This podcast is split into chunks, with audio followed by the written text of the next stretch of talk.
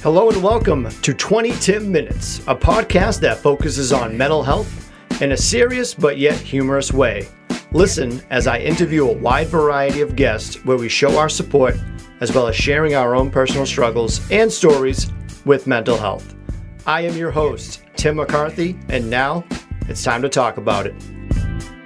Hey, what's going on, everybody? This is Tim McCarthy, host of the podcast 20 Tim Minutes. I have a special guest on today. He's a man who battled and won against his addictions, a cancer survivor, and an actor who is most famous for his role as Eddie Munster on The Munsters, the legendary Butch Patrick. How are you, sir?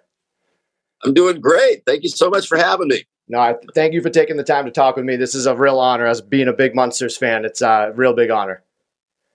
I can tell with your Munster Go Home poster off your right shoulder. Yep, and I got uh, I got Herman hanging around. it's perfect. I got I got these things in the other room. My my Munsters uh, Funko Pop. Oh, your pop vinyls. Yeah, they're in front of my TV. Those are those are elite. Oh yeah, those are that, that those themselves are quite a phenomenon. They're almost like uh, the uh, Beanie Babies thing. Yeah. You know, they're they're crazy popular. Crazy popular, and they're not gonna they're not gonna be worth anything in like ten years. no, I don't think. I think they will be. Um, Unlike Beanie Babies. Butch, this is a bit cliche, but let's start from the beginning with you. You were a child actor for one of the greatest shows of all time.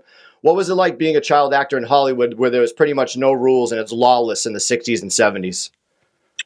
Well, uh, uh, in my particular life, a couple things. You know, a lot of people will say, you know, when did you decide to become an actor? And, and, you know, very few children, in my opinion, actually go to their parents and say, "I want to be an actor." I'm sure it occurred, but most of the time, it's just a accidental situation that presents itself. That it's you stumble into it, you know, and that's exactly what happened to me. Um, the actual story was Mary Grady, who became like the go-to first child agent in Hollywood was working for another agency and she wanted to open up the first kids agency. So she had a friend who knew my mom's um, husband who wanted to be mayor. So this guy wanting to be mayor thought it would be a good idea to get my dad's endorsement. And by doing that, he wanted to put my little sister into the movies. And I went along that day for the ride to the photographer. And during that photography shoot, the gentleman, when he was done, his name was Amos Carr, he looked over at me and he goes, He's got a good look. You mind if I put a little hat on him and take a picture just for my files? And my mom goes, Yeah, sure, go ahead. So he put that picture in his studio window up on the Sunset Boulevard, Hollywood Boulevard, wherever it was. And about a month later, a producer and director happened to be walking by and they looked over and they were still, they happened to be casting a movie. So all these occurrences had to fall into line. And they basically sought me out and then Mary called and said, "Look, we got these people that have doing this movie up at 20th would Butch be interested in going on an interview? Now I'm I'm in the second grade, so it's like I'm not making major decisions. But I agreed to go on the interview, and they I read my lines. I wasn't intimidated, and I had a good memory. And one thing led to another, and they offered me this part, and that was my first role and it was a great little B movie starring Eddie Albert, Jane Wyatt, Brenda Lee, and Soupy Sales, and it gave me six weeks experience, which you know got me comfortable with doing it. And during that time, I also picked up a Kellogg's cornflakes commercial, which won an award for being like one of the best commercials of the year, and it showed me. I was like the little kid eating eating my cereal, reading from the back of the cereal box, so it focused on me a lot. And then after that, I picked up the Real McCoys and General Hospital, and one thing led to another. You're on General Hospital the first episode ever, and the first maybe the first fifteen episodes. Yeah, no kidding. Um, being on the Munsters, did you know at the time it was going to be such a big hit? No, no, we didn't. Uh, it was very, very unusual. And there, and here's another example of, of falling into that, falling into that character uh, and that and that role. I was living in Illinois. My stepdad, who we mentioned earlier with the Angels, had gotten traded to the Washington Senators. So the family moved to D.C. I landed in Illinois with my grandmother in the fifth grade, and they had they had cast a movie with a kid named Happy Derman. The networks turned it down. Bill Mumy was offered the role before Happy Derman, and he didn't want to do it because of the makeup. So by proxy, so to speak, I came in. I came into the thing, and then they flew me out for a screen test with Yvonne De Carlo, who they wanted to bring in to replace Joan Marshall for the pilot. One thing led to another. Me and Yvonne tested. They hired me. Now I'm in California with no family. Where do I, you know, how do I get to work every day? So what I did is I moved in with my uncle who had picked me up at the airport for the interview. and uh, we hired a woman to take me to work every day. And then once a month, I would fly back to DC to visit my family. So that was kind of a winding up in this in this role that would define my my life practically was accidental at at, at that at the most too. So it's, it's very uh, my my particular career i was never an actor. I just happened to be a kid who was comfortable in the acting role but i was looking to do it as a long term my, my end game was getting enough money to buy a race car and be a race car driver. That was always my plan. I love it. Uh, how old were you at this time? For the munsters i had just turned 11 that's fantastic. So you didn't even want to be an actor, really. You go there and you're like, oh, I killed it. I told everybody when I was a kid actor that I would quit the day I was 18 because the day you become 18, you have you know you don't have the child labor laws protecting you. So to me, it was always well, as soon as I'm 18, I'm out of here. You guys work too hard.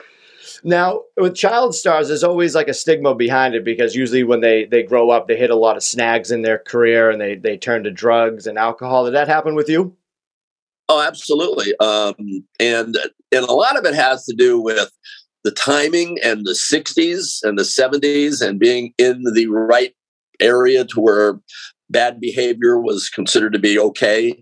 But it was really, it wasn't only Hollywood. The whole country was like, you know, when I was 12, 13, 14 years old, I, will give you an example. I did a movie for Chuck Jones called The Phantom Toll Booth in 68. And we filmed the opening and the closing in San Francisco, and we're driving by Haight Ashbury, you know, which is like this the ground zero for the psychedelic boom and the Grateful Dead. And I mean, this is what's going on in the counterculture situation back then, because from the from 64 to 68, that four-year window, you know, if you just look at the what happened in four years of the way people looked, with their hair, their dress, and everything. It was a huge explosion of everybody was tuning in, turning on, and dropping out and getting high, and that was what everybody was want, looking to do. Woodstock was, you know, anyway, it was just it was there, and if you had that desire, which I did, you uh, it was it was a it was a very good place to be if you wanted to um, experiment, which I did. Did anyone get you into it, or you just like, you know what, this is what I want to do? You like you said, you no. saw too many Jimi Hendrix concerts. Go again? No, I saw I sought it out. How, how did you sort it out at that age? What age did you start? Well, I was 15 and we I just done an Adam 12 of all things, uh, where I played a kid that slashed the cops' tires. And while I was on that shoot, I'm, I befriended. I'm, I'm not going to name names, but I befriended a, another person who lived in the valley, and he had an older brother and an older sister, and his dad had a very cool job in Beverly Hills with the with the in scene and all this stuff. So I remember very vividly, I say, you know, how much for a joint, how much for a red, and how much for, you know, I was like, you know, supermarket shopping, and everything was like 25 cents. It was like really cheap. Really? So I, I, remember that that was, and plus, you know, you're sneaking cigarettes out of your mom's purse and just all this stuff. And, you know, the liquor cabinet wasn't locked. So you'd, you know, make a concoction of all these crazy stupid little drinks because you didn't want any bottle to be less than the other bottle. So you'd put seven or eight half shots into a mixing bowl and smart. Anyway, it was just it was crazy. But that was how I started um, experimenting. Yeah. What are some of the drugs that you took? Everything, everything except uh, I never did heroin, and I never put a needle on my arm. Now, did you do Quaaludes? I, I was Mister Quaalude. what like what was that like? Because I feel like that's like a uh, like a I, I had 500 milligram capsules. The, the, the, normal roar was 325 in a pill form, and I had loose. I had capsules that looked like you know, uh, you know, like a vitamin that was 500 milligrams, and the fact that they were only 90 cents a piece. Eddie Munster at 15 doing Quaaludes. That's uh No, no, this was 15. That didn't happen. No, that didn't happen until I was in my 20s. Okay, okay. Little a little bit better, but not great. No, no, I progressed slowly through it. I started off with that's another thing people don't understand too is you know it's it, it was like you start off with weed and a, a, pill here or a mm-hmm. pill there, and I never really was a big pill person. That wasn't really my deal. The Quaaludes I kind of lap, fell into my lap, and it was just a money making opportunity. And, and plus, everybody was looking for Quaaludes back then. It was like this mystery drug that nobody knew what they were for, but everybody had to have them. And to this day, you know, to this day, they're one of the, the few drugs that the F, you know the FDA never had a purpose for them they were really just fabricated to get people in the call them fender benders, you know. That's uh, that's very interesting. Um, that's funny at all. So how was it growing up with like you getting all this money? How how much were you getting paid back then? Like what? So weed's about uh, uh twenty five cents. So what are you making? At that age, it was under a thousand a week, but it was it was pretty decent money. Um, I made more money than my dad, the, my stepdad, who played pro ball. Wow! And he was a professional baseball player. And the reason I say that it gives you an idea of how things have changed in the whole, you know, movie star money, baseball player money. Back in the old days, you know, you didn't make a whole lot more than the average guy who was a plumber or a mechanic. You know, it was maybe made twice or three times more. Not like today where you get a $20 million contract and you're making hundreds and hundreds more, you know, of times times the money of an average Joe. Because in the old days, you know, most baseball players had a job in the off season. Right. Now, to back up a little bit, so do you think weed is a gateway drug? Do what? Do you think weed is a gateway drug? Oh, uh, no, uh, actually, alcohol was uh, alcohol always led me to the other things. Alcohol was my go-to thing, and that was soon as I, if I never drank alcohol, I probably wouldn't have tried the other stuff. But the, the, the alcohol, the beer, basically, beer is where I started, and that's what kind of send me down the path. Right, and impairs your judgment. So why not? People handing you drugs, are like, oh, I'll take this. I used to, it was all about adjusting. If I had a beer, then I wanted to have something else to balance it out, and then I'd go this way, then I'd go this way, and it's just it was a never ending cycle of wanting to adjust the uh, the mood or adjust the television set you're watching. I like to use that as an analogy. Is and that's one of the reasons when I finally got sober, which we'll cover, is yeah. how I came to get sober was the fact that I learned to not need to adjust my my thoughts. You know, be happy where I was at for people listening right now, Butch is uh, 11 plus years sober. So congrats to you, sir, for still. Yeah, 11 after 41 years of partying, uh, 11 and a half, yeah, 11, 11 and five. And, uh, and, and back, and then here's another thing you're talking about. You got to remember 1969 was a real pivotal year for a lot of things.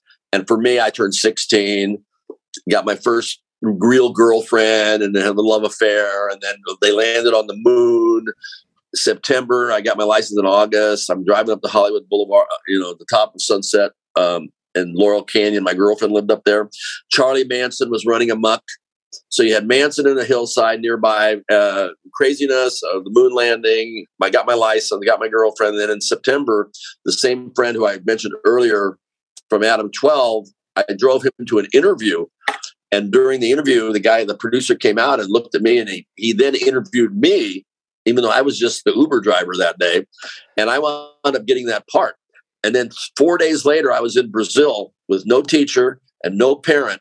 And all I had to do was show up for work every day uh, in this movie, which I did. But after I was done working, I was a 16 year old kid with a pocket full of money in Salvador Bahia, Brazil, for three months. And that's when everything went wide open. And in fact, as my sister would mention at my AA chip meetings, she says he left as Richie Cunningham and he came back as John Lennon. Oh, that's a great. I like that a lot. Uh, people yeah. don't people don't know this from Happy Days. Remember when Richie Cunningham had a brother? He went upstairs and he just never came back down. Yeah, yeah, yeah, yeah, yeah, yeah. It's funny too because I'm talking to Clint Howard the other day, and, and Clint and I are friends. And uh, but it, but that's when it, that's when it happened. I left in September. I came back in December, six, the end of '69, and all everything all bets were off. I was a whole different person and it was it was it was party time party central and then that led to me kind of phasing out of the business because you know i'm smoking joints on the way to interviews which is not a good idea. And um, it was kind of like i lost my professional edge. It was all i wanted to do was party and i just didn't you know like i was going to this hollywood professional school uh, that uh, that because when I went to Brazil, Gardena High wouldn't allow me to leave that long without uh, losing a grade. So I didn't want to lose a grade. So I went to this Hollywood professional school, which catered to Hollywood kids. So I would send, supposedly send them my homework, which I never did. I blamed it on Brazilian mail.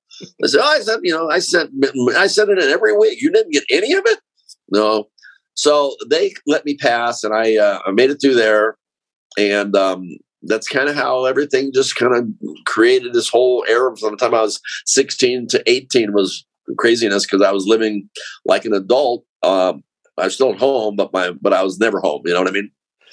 Addiction obviously is a serious topic, but looking back on it in hindsight, it, it, it is interesting because I, I just picture Butch Patrick like on drugs and the, there's a moon landing and Charles Manson is running amok, and you're probably like, what the fuck is going on in the world right now? Yeah, it was. I mean, it was great cars, and I'm going to the drag strip. And, and the funny part, it was a little bit before that when my dad was playing pro ball you know, I had this idyllic lifestyle. I was at the studio.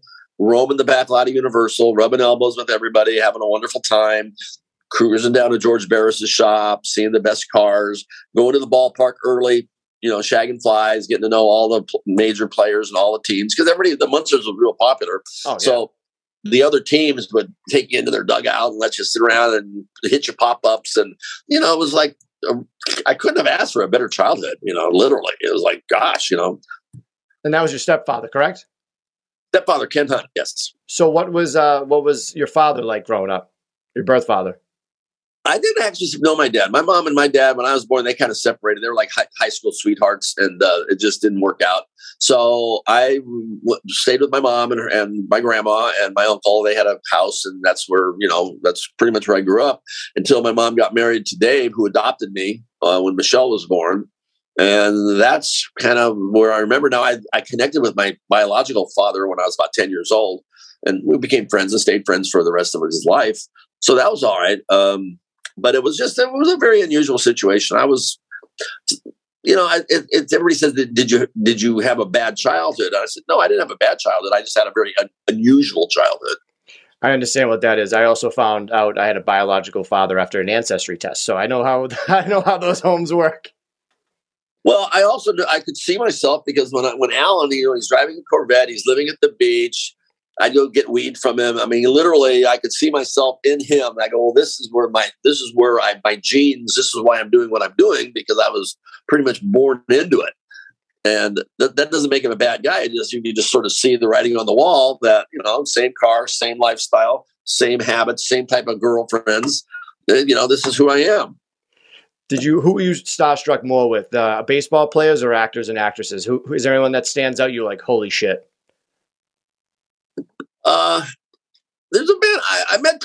I like to say there's three people, maybe four people who that I remember that I was maybe at the time, but in hindsight now, I was really lucky to have met. I met Walt Disney uh, when I was doing some Disney work, but I actually met him before I actually started any of his movies because I was a little kid at the whenever they would have the uh, the, the world the, the Wonderful World of Disney would be like the sign off show on Sunday nights. Everybody would watch. It was, you know, color TV had just come out and I did a little thing where I'm supposed to be the kid watching the Main Street Parade, and he picks me up. what do you think, little Billy? Oh, gee, Mr. Disney, I think it's just wonderful. Now I went on to actually work for Disney after that, but that's how I met him. Then I met um, Rod Serling. I know my my favorite all time show has always been The Twilight Zone, and I met him briefly at Paramount when I was doing Lidsville, and I was really looking forward to meeting him. And when I when I walked up to him and met him briefly, it was like I get it now. And I was polite and I left and I go, he definitely has something going on beyond what we have known as normal humans. I think he might have like alien connections. I really do. Because because number one, I was always admired the stuff he would write was just so cool. But number two, looking at it, he, I just felt that he had some kind of go, something going on that, that, beyond the normal human existence. So I think he might have extra extraterrestrial, you know, blood in him or something. I don't know. And then the last one was Evel Knievel. Oh. When I oh. did the uh, the Little Caesars commercials, meeting Evel, because he was like larger than life. You know, I, I can I figured he probably was like a Muhammad Ali. I never had the pleasure of meeting Muhammad Ali, but that kind of presence when you walk into a room. And um, I mean, you got to imagine look what this guy did. I mean, he was like, you know, just doing wheelies and jumping bushes. He would fill a stadium with 100,000 people for hours and they would pay to watch him jump stuff. And then, and literally he was like the last, the last of the showman daredevil type guys. You know, he was huge. And I got to know him, became friends with him. I was like really, I mean, I really knew him well. He loaned me his helmet. You know, I, I'd go do like a go kart race. I have an Evel Knievel helmet on. You know, people would like get out of my way without Evel Knievel, Jackass wouldn't be around. I feel like. Absolutely. Yeah. Now, now, with the Twilight Zone, I feel like that's an underrated show. I, we're gonna go back to your life growing up, but I just got to a- ask a quick question about the Twilight Zone. What's your favorite episode? Yeah. Oh, that's a. I probably uh, there's so there's so many of them. I, I love I love the one for some reason the one Willoughby resonates really well for me. The guy that's just he's pressured, pressured, pressured, pressured, and all he wants to do is go back to a simpler time. And it kind of reminds me when I was living with my grandmother in this small town, and I'd go back and forth between Hollywood, and Hollywood would be high pressure and all this stuff, and then I'd go back to this small town, and I used to always wonder, you know, who's better off? The, you know, the, the person that supposedly is successful, with the big car or the person that is going to the ice cream social in the park and a much slower pace time. And then also uh, one of my favorites is, um, well, you know, Anthony, Bill Mumy's, you know, it, it's a good life is a great one. Uh, and then also I like the one with Burgess Meredith, you know, uh, Time at Last, when he gets the, the, librarian after the nuclear holocaust and he steps on his glasses and all he wanted to do was read and now he can't even read. There was the no iron. There's there's so many I could go on for hours with with different ones. Right. I feel like most people's favorite is the pig ma- the the pig faces or the alien faces when they uh she, he get uh constructive surgery on her face. Oh, is that like Donna the Donna Douglas? I think so. I'm, I'm pretty sure. Is that the one where she, they they finally do and they and they all look like they all yeah. look like pigs and she's normal? Yeah, yeah that's Donna Douglas. That's a good one. That's a classic one. All right, let's back up a little bit. Uh, so you're partying, doing drugs.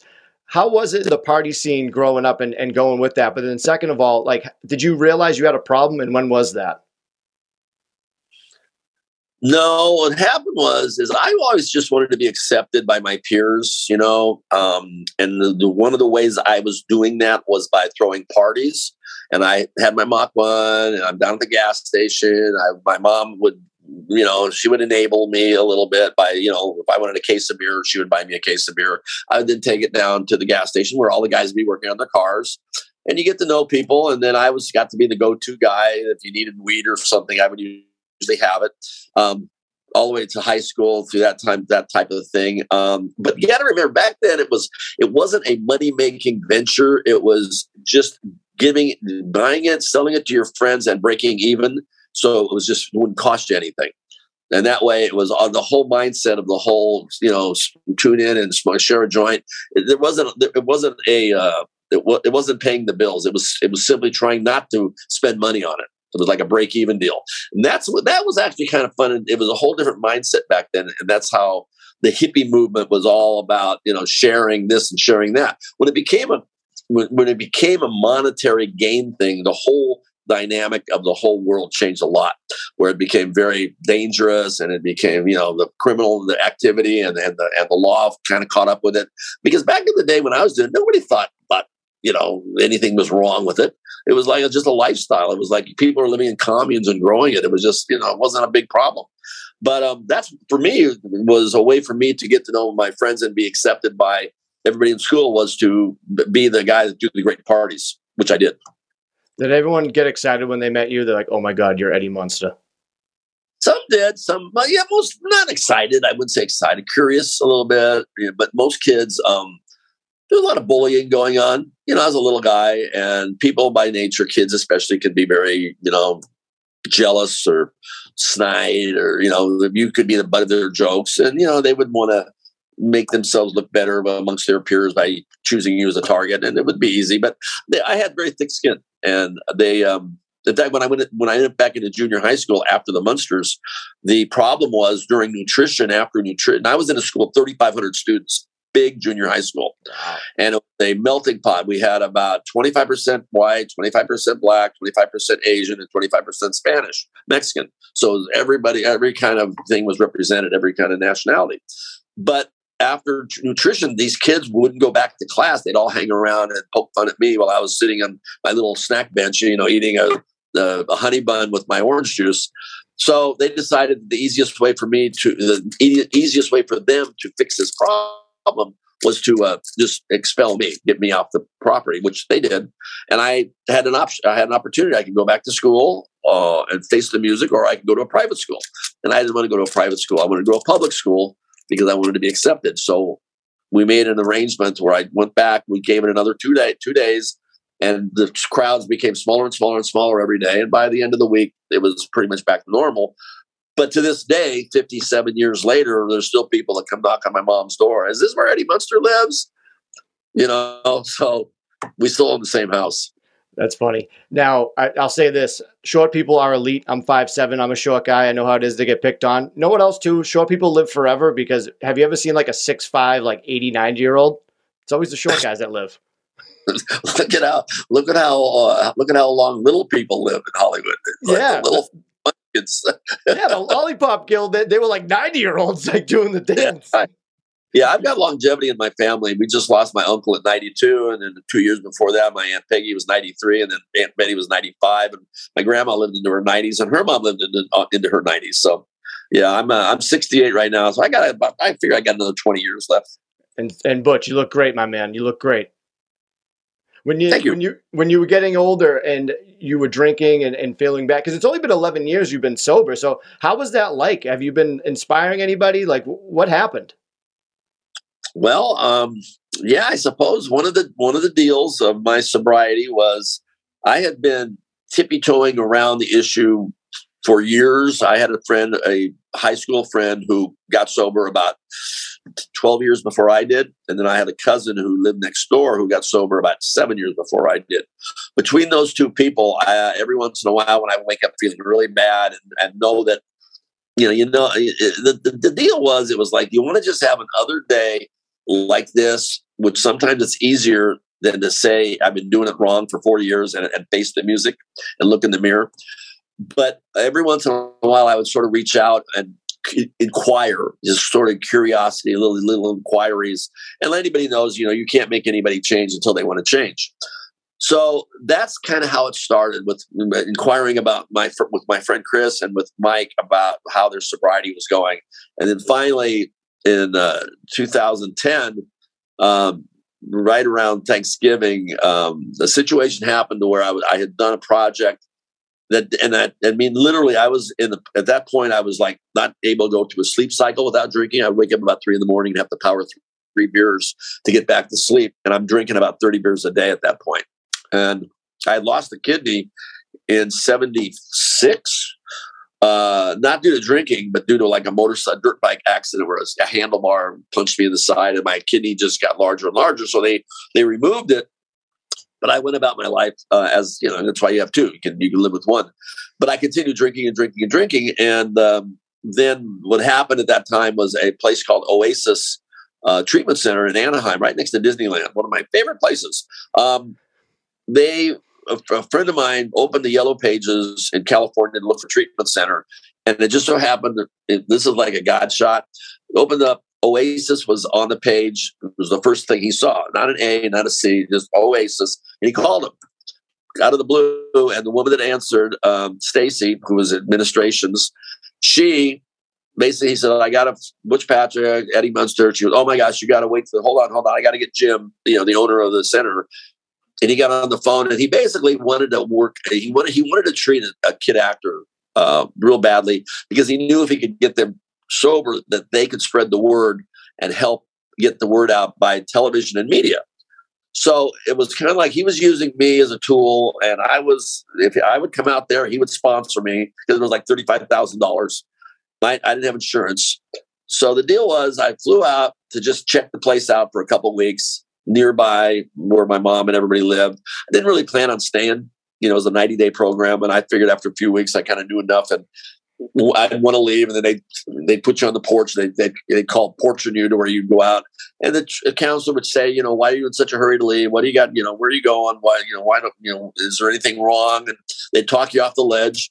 And after about six weeks, I dropped the rock and um, had gotten enough education to where I knew this is what I where I wanted to stay and sobriety, and this is why and then they gave you the tools to work it because the old saying is, you know, anybody can get sober. The trick is staying sober, and um, and that's kind of how it, happened. It was just happenstance, right phone call, right place, right people. Um, and then Jim, who I'm very good friends with still, and um, I, he asked me, he says, if you do what I say and, and learn and do this thing properly, you can reach millions of people. And he goes, in my 22 years, I've reached like 8,000 people, and you can do you know so much good for people by um, just playing it forward and being um, visible about it. You know, it's called AA, but that was back in, in, the 30s when it was like a real stigma attached to it. Right. Nowadays, a lot of there are a lot of old school people that still feel it should be anonymous, but there's a whole lot of other people that are very uh, visible about it as well, and I'm one of those.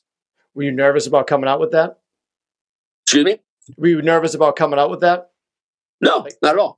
That's fantastic. No, no, no, In fact, that's one of the things I enjoy doing. Is I've never. I'm very proud of the fact I've never turned down a speaker meeting, uh, if I'm able, and by doing a lot of the visibility on Facebook and other social medias. I can't really sponsor people because I'm on the road so much, mm-hmm. but I have helped a lot of people with almost one of the funny things I found out is in this day and age with the opiate epidemic and this and that and everything going on, very few families, very few people don't know someone in their inner circle that has issues. It's pretty prevalent that almost every family's got one person, whether it be immediate family or extended family, but almost everybody knows someone that needs help. And I've helped a lot of people take that first step about how to go about getting started. And that's a big step because it, it took me nine years to figure out how to get started. And so if I can steer people towards that. And the fact that I was a kid actor and now I'm an adult and now I'm doing this and I've been through it, and they they can identify with that. Um, I'm really proud of the fact that I, I, have a lot of people that have, that have reached out and have told me, and I and I visited them. They say, you know, my son's still sober, and the, the trick is is to to to let them know that the biggest thing for me was it was like there is God makes no mistakes. I got spiritual, and the fact is, for me, looking forward, not looking backward, was very important. Congrats, sir! I'm very happy for you with that. Now, Thanks. Not many people probably know this. You probably know this. Is uh, alcohol is the only thing that you withdraw from that you can die from. Out of all the drugs, did you know that? You can't. You can't over. You can't OD on alcohol. No, no, no. Like anything, like alcohol. If, if you're like you're a severe alcoholic and you try to withdraw yeah. from it on on your own, you can die from that. I didn't know that. Oh yeah, that's yeah. Uh, that's super interesting. Now with all this going on, were you depressed at all? You must have been, right?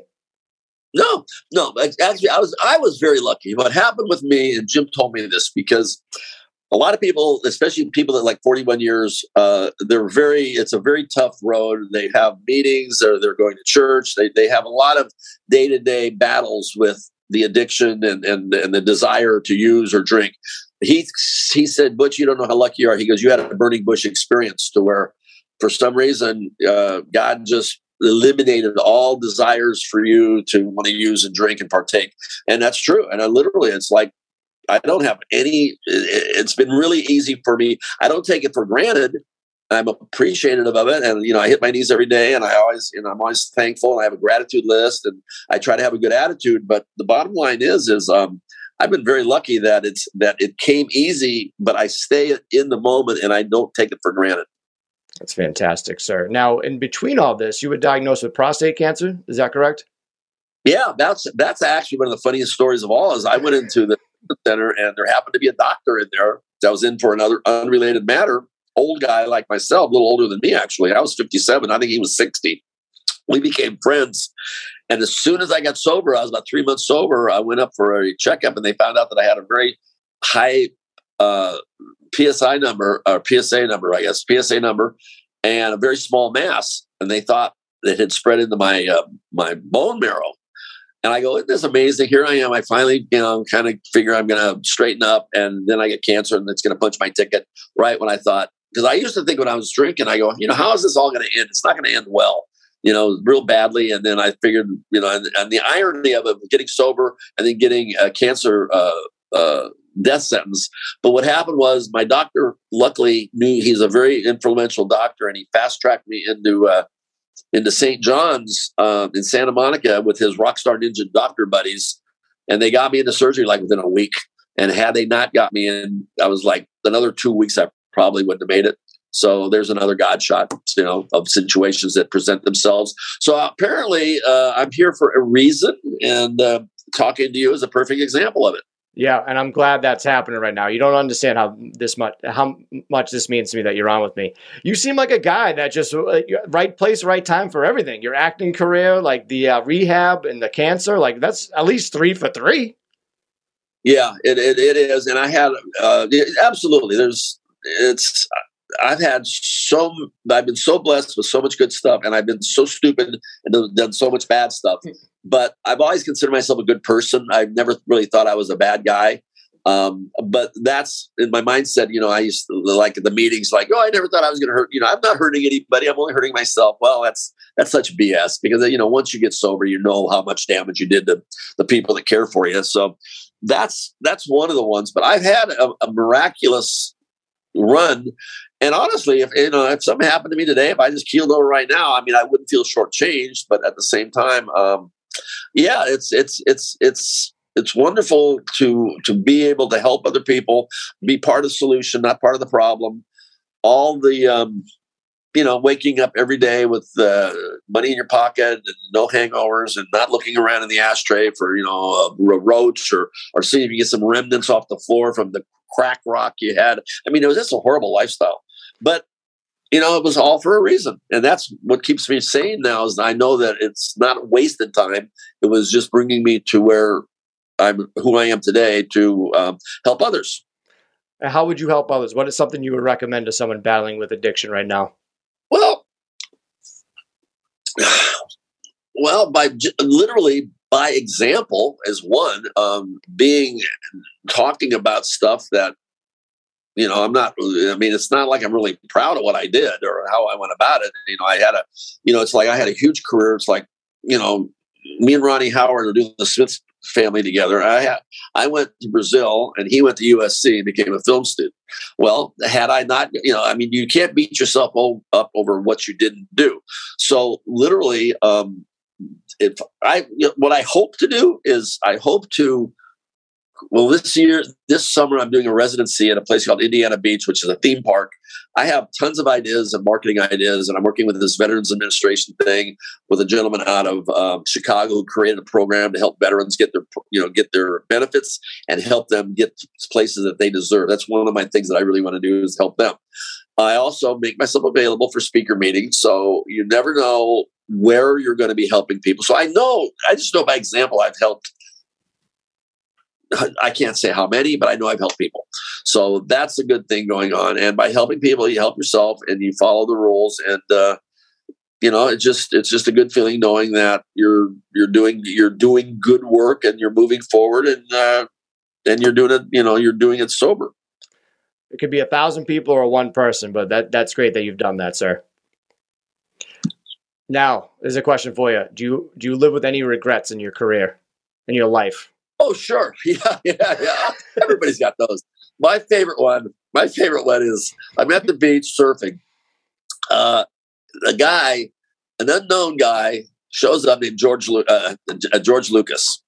I know who George Lucas was. You know, I got long hair down to here, and I get out of the water and he weighs me down, and basically he we have a conversation regarding this movie that he's doing, and you know about his childhood up in uh, up in middle of California somewhere. I don't know wherever Modesto or Stockton, I, wherever American Graffiti was done. Right. So he goes, "But you're to have to cut your hair." I go, oh, I, that ain't gonna happen. I mean, I got hair like Robert Plant. It's down to here. So, no, sorry, can't do that. Good luck with your little movie. Bye bye. Gotta go surf. Oh. But a year and a half later, I see I'm up in Sacramento, I visit my friend, and we go to the movie, and I see American Graffiti, and I went, "Oh my god!" I go, "This is like really bad." and so the uh, the part that he had offered me that I turned down was for Richard Dreyfuss's part, actually the lead part in the movie. And I just, you know, said no, no, thank you. But every actor in Hollywood has some of those stories. It, it's yeah. it's not uncommon.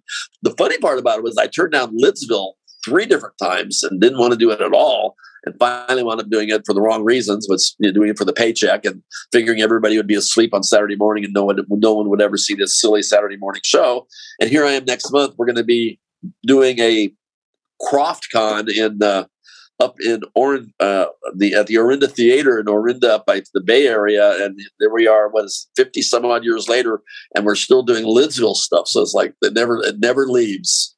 Oh, that's that's so funny. Yeah, you probably punched in the air after watching that movie. Like, ah, I could have been me. It could have been me.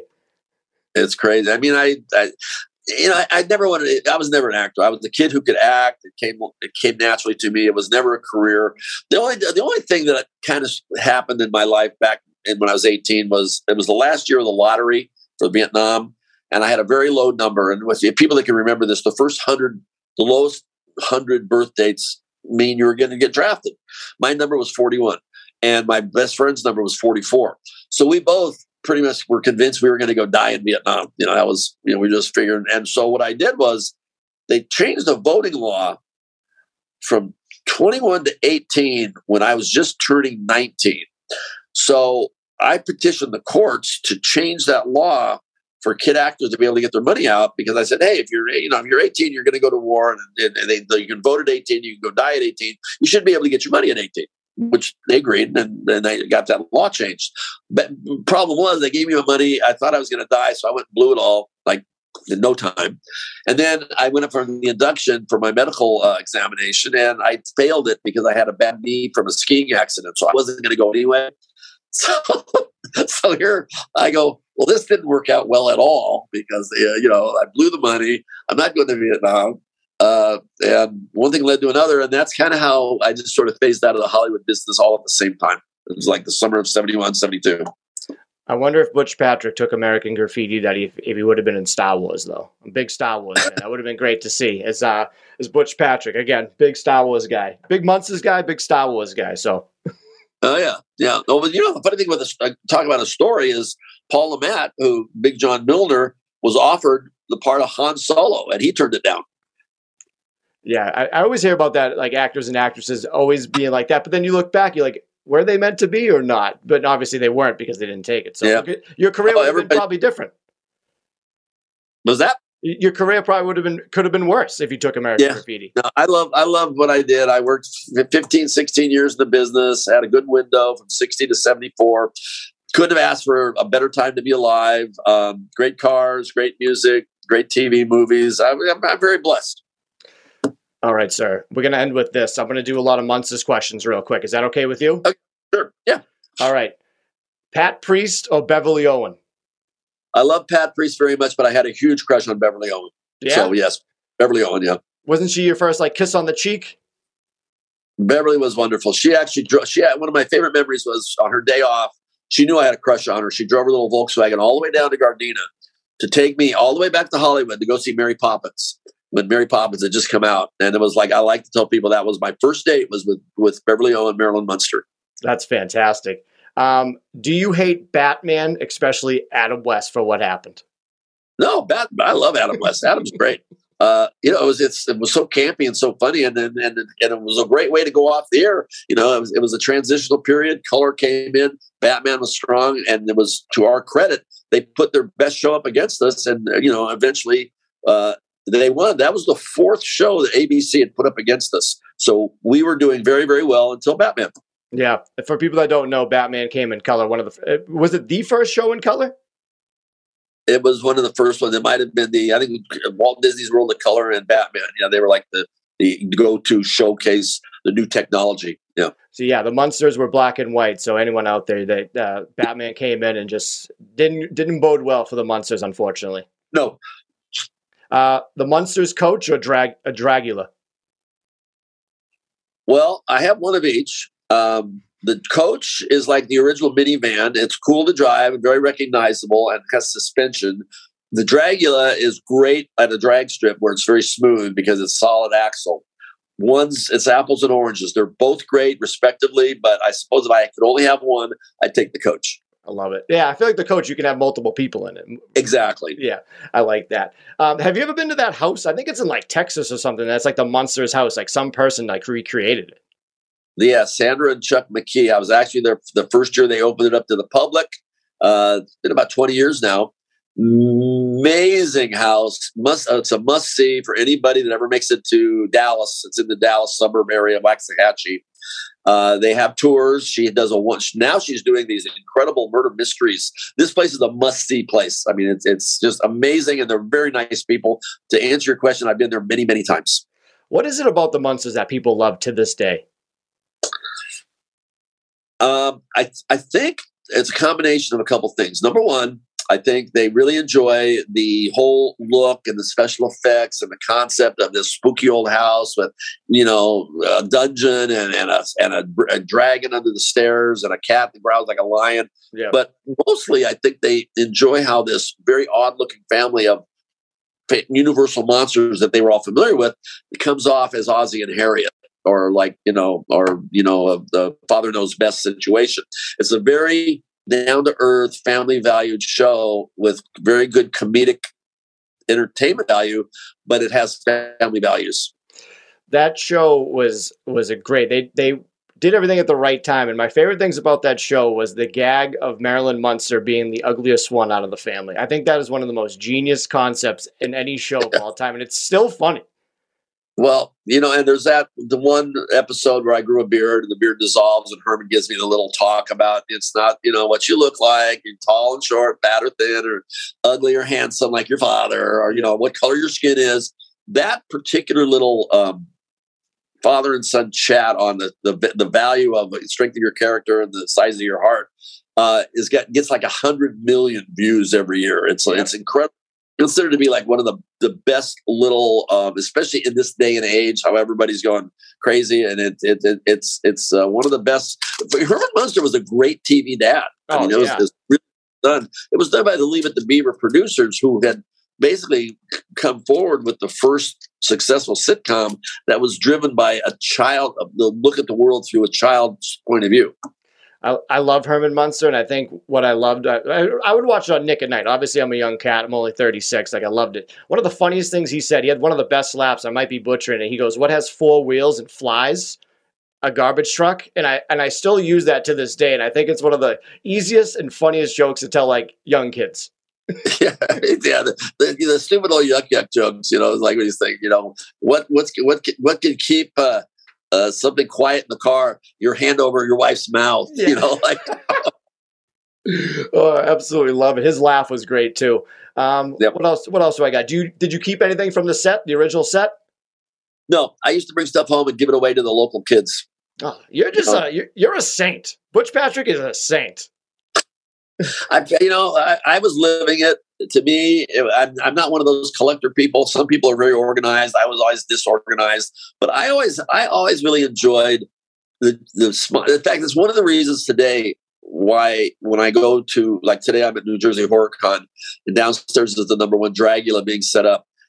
How blessed is it when you could go sit at a table and get up and interact with someone who you now are part of the unbeknownst to me i've been part of people's living rooms and their fond memory bases for generations with their grandparents who loved the show. They watched it. They now they watch it in reruns or they bought the DVD.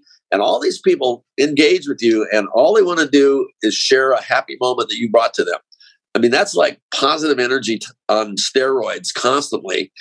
And how can you not enjoy that? And it's literally, I, you know, and people say, don't you ever get tired of it? I go, you know, no, I really don't. And if I did, and when I do, I will not do it anymore because if I'm not having a good time, it certainly isn't fair to the people who are coming to the table for you to be grumpy. And I've been next to grumpy celebrities, yeah. you know, when they do this. And it's like, what is wrong with you? You know, uh, how can you, how can you get, get, you know, check your ego at the door. And, and if you don't, if you're not having fun, it's not fair to the people coming to the table. It really isn't. So, you know, each their own. But um, I'm very blessed that I've, uh, you know, I've, I've, stumbled onto a show a long time ago. Family values, uh, entertainment level that people love meeting you, and all you got to do is smile and, and be nice, and everybody walks away happy. You've lived a great life, now, with the new Rob Zombie movie coming out, I know you've been pretty close with him recently, and uh, you're probably excited about the movie. I know you're not going to be able to answer this, but do you have a cameo in that movie? Can't answer it. All right, I knew you weren't going to answer that, but are you excited for that movie to come out?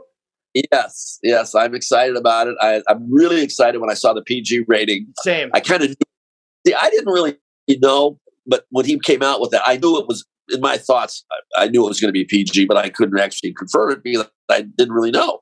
But I knew that he was the right guy for the job because um, number one, uh, Universal wouldn't allow him to go too far dark mm-hmm. on it. Number one, and it took him 20 years to get to, to this point. And number two is a lot of people have a persona um, on stage or on camera that they're not isn't really like that. Uh, you know, Howard Stern's a very nice guy when he's off mic, you know, and Alice Cooper, you know, it's just they're, these are normal, good people. Um, Alan's a wonderful Christian guy. I mean, he's he's just a wonderful person, one of the nicest people you ever want to meet. But he puts on a very cool stage show that's unlike his persona. It's right. an act. So with Rob, when I went when I went to Rob's house with my Munster coach to take him for a spin, and him and Sheri Moon came out, it was very much like you know, going to see Mrs. Cleaver. You know, she comes out with iced tea and in a little sundress, a little hippie dress, and it's like, oh, this is nothing like you guys are on together. And it was wonderful. So I knew I knew for a fact that um, and then a, a, good friend of mine, Danny Roebuck, who plays Grandpa in the movie, was was keeping me up on details. That's cool. So I knew through him what direction the movie was going. And obviously, Rob Zombie, huge Munsters guy. This movie's going to kill. It's going to in a really good way. No, it's going to be extreme. It's it's it's it's a very long movie.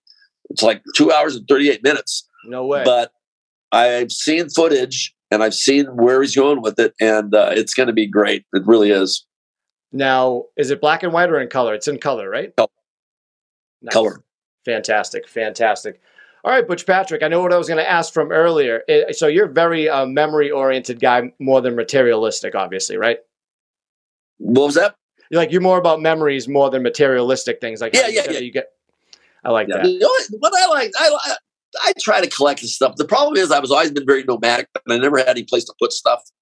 So it was easier for me. And then my mom wasn't very good about keeping stuff, so you know things would just it just never happened. So yes, I'm I'm more about giving stuff away than keeping it myself.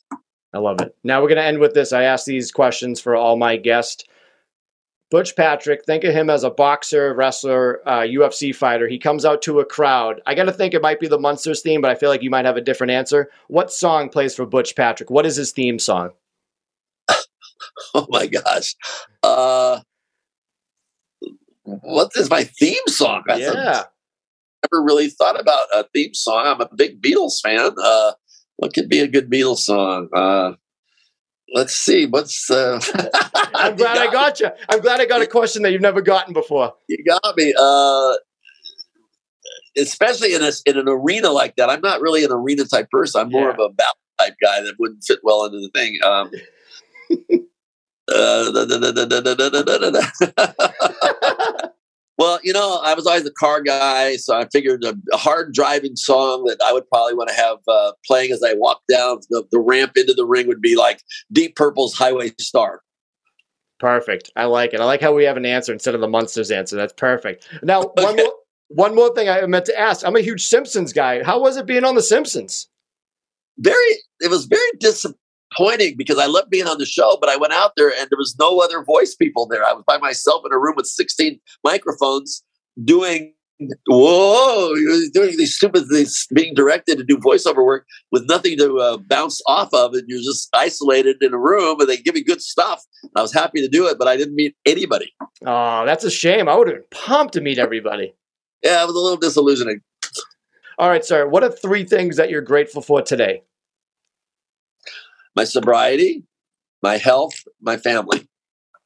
I love it. Easy, perfect, and to the point. I love that, sir.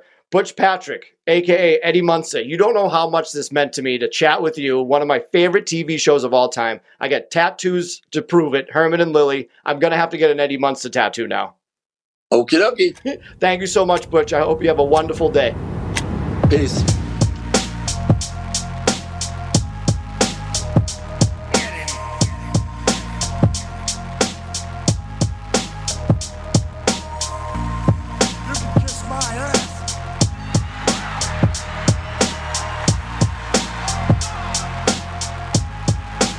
Podcast is not intended to be a substitute for professional medical advice, diagnosis, or treatment.